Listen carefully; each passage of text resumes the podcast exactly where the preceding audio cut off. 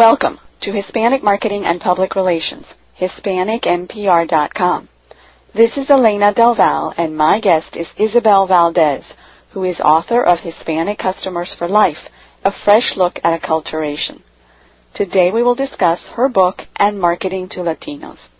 For more than 25 years, Isabel has consulted with corporations, government, and non-profit corporations in the U.S. and abroad. In 1987, she founded Hispanic Market Connections, Inc., a marketing research firm. She currently heads Isabel Valdez Consulting, IVC, and advises clients on how to transform heart shares into market shares. Isabel is a member of the PepsiCo Frito-Lay Latino Advisory Board and the Advisory Board of Scholastic Lee y Serás, a trustee of the National Council of La Raza, NCLR, in Washington, D.C., and the Latino Community Foundation in San Francisco. In 2001, she was selected Fortune Small Business. In 2000, she was named as the 21st Century Star of Multicultural Research by American Demographics magazine. Hispanic Customers for Life, published in early 2008, is her fourth book. She received two graduate degrees from Stanford University. Isabel resides in San Francisco and is the proud mother of Gabriel Aranovich, MD, and Clara Aranovich. Isabel, welcome. Gracias, Elena. It's a pleasure. I am sure there are a lot of folks out there who are familiar with your first three books and are excited to hear about this new project and all of the wisdom that you have gathered in these many years of expertise in the Hispanic market. Thank you, Elena. What would you say if you had to summarize the concepts in the book in a nutshell? What would you say is the wisdom that readers will glean? What what does the book share? I think the title of the book, Hispanic Customers for Life, is um, sort of a summary of what the book is about. Um, um, it's a collection of wisdom, of uh, expertise, of case studies, of uh, insights that uh, hopefully will help clients and uh, managers who read the book know how to manage and approach the Hispanic market today, uh, not just for a one-time, um, surprisingly good uh, result and campaign, but uh, customers for life, touching their hearts, building relationships that are uh, deep, long-term, and not just with the customer, but with the family. Before we get into the fresh look of acculturation that you describe in the book, let's just look very briefly at the concept of acculturation because a number of times I find myself discussing acculturation when I'm giving presentations or with clients, and I find that people are puzzled by the concept itself. So perhaps we could start there. How would you define acculturation? Um, Elena, acculturation is is difficult to describe because it is, uh, you know, as a as a term which I started using in the 80s. Um, again, for lack of a better word, which you will hear many times I had to do over my 25 uh, year career, um, having to find a way to express a phenomenon that is not simple, it's not, um, you know, homogeneous, it's not um, going to, it, it doesn't happen the same way everywhere. So what, what we observed uh, in the 80s when we began to research um, large numbers of um, uh, Latino consumers throughout the United States when I um, was the director of Hispanic Market Connections, the research company. Um, what we saw is that there was a phenomenon of adaptation to the new culture from the immigrants. I'm talking here specifically about the Latino new immigrants, the huge wave of immigrants that took place during this, you know, started in the late 70s, then uh, increased in the 80s and then 90s, and uh, began to slowly, slowly dwindle, um, actually the turn of the century.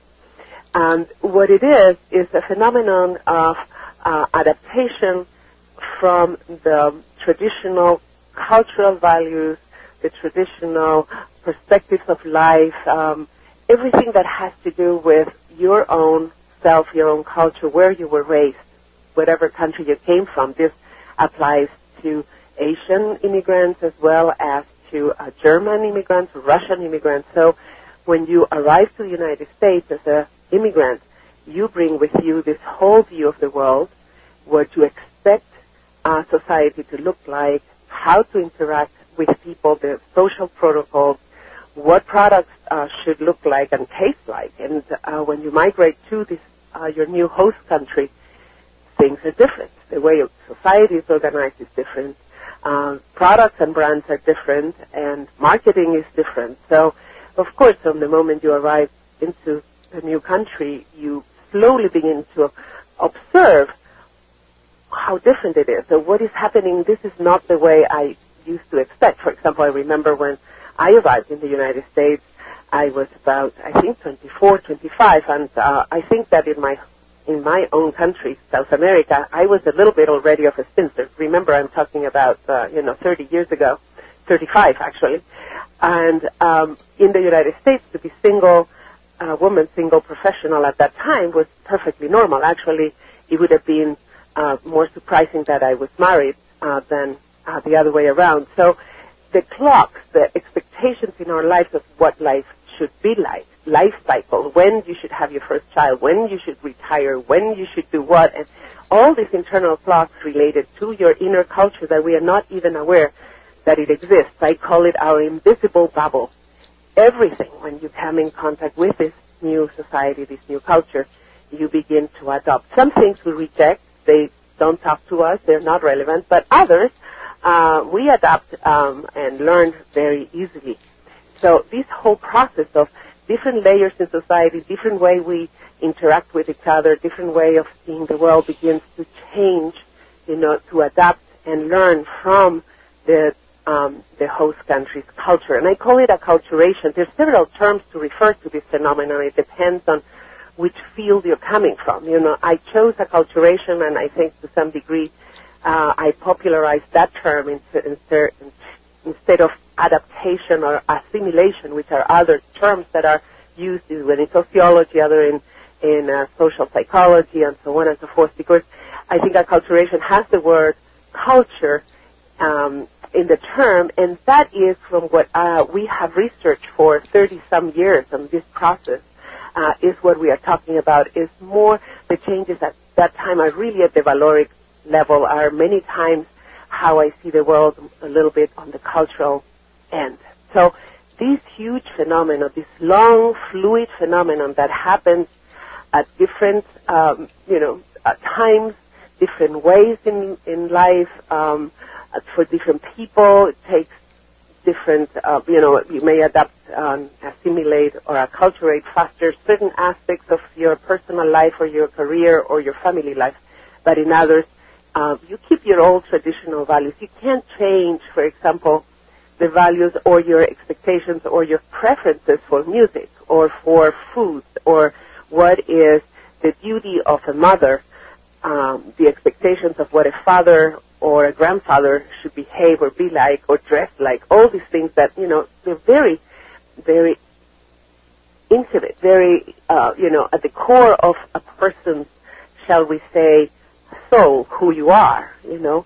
Uh, those things are very difficult to change and those many times when we've done research um, with families who migrated or never migrated, you know, some of them have been here uh, for 200, 300 years, um, these families still keep some of those key key um, values like the family, the relevance of the family, uh, the social group, how relevant and how close that interaction is with the different members of the social group. So you have to see your parents every week, or you have to call them if you're not around, you don't live close by. But that that strength of the bond, how close we are tied together, I can still find those values and um, same as with immigrants who just arrived. We find them um, same way, even though they've been here for many, many, many generations. So the acculturation process itself, how long it takes for somebody to completely give up and, and completely belong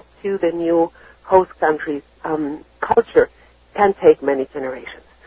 Again, Elena, if you if you research or you study, you know what has happened with other large immigrant groups that have come to the United States or all over the world, like let's say um, the early uh, Italian settlers. You know, a lot of their culture is still there. I mean, alive, and, and they keep their celebrations, and it's still there. Uh, needless to say, uh, Jewish communities are even stronger and um, maintain their culture and their values and their way to see the world and so on and so forth. So this famous acculturation process is not linear, it's not automatic, it doesn't happen the same everywhere, and it's not something you can just go and say, oh, if they're speaking English and they lived here 10 years or 20 years, oh, they are already acculturated. No. It, it, that is simply uh, oversimplifying and uh, not doing justice to this uh, complex phenomenon that is very useful if you know how to use it in marketing.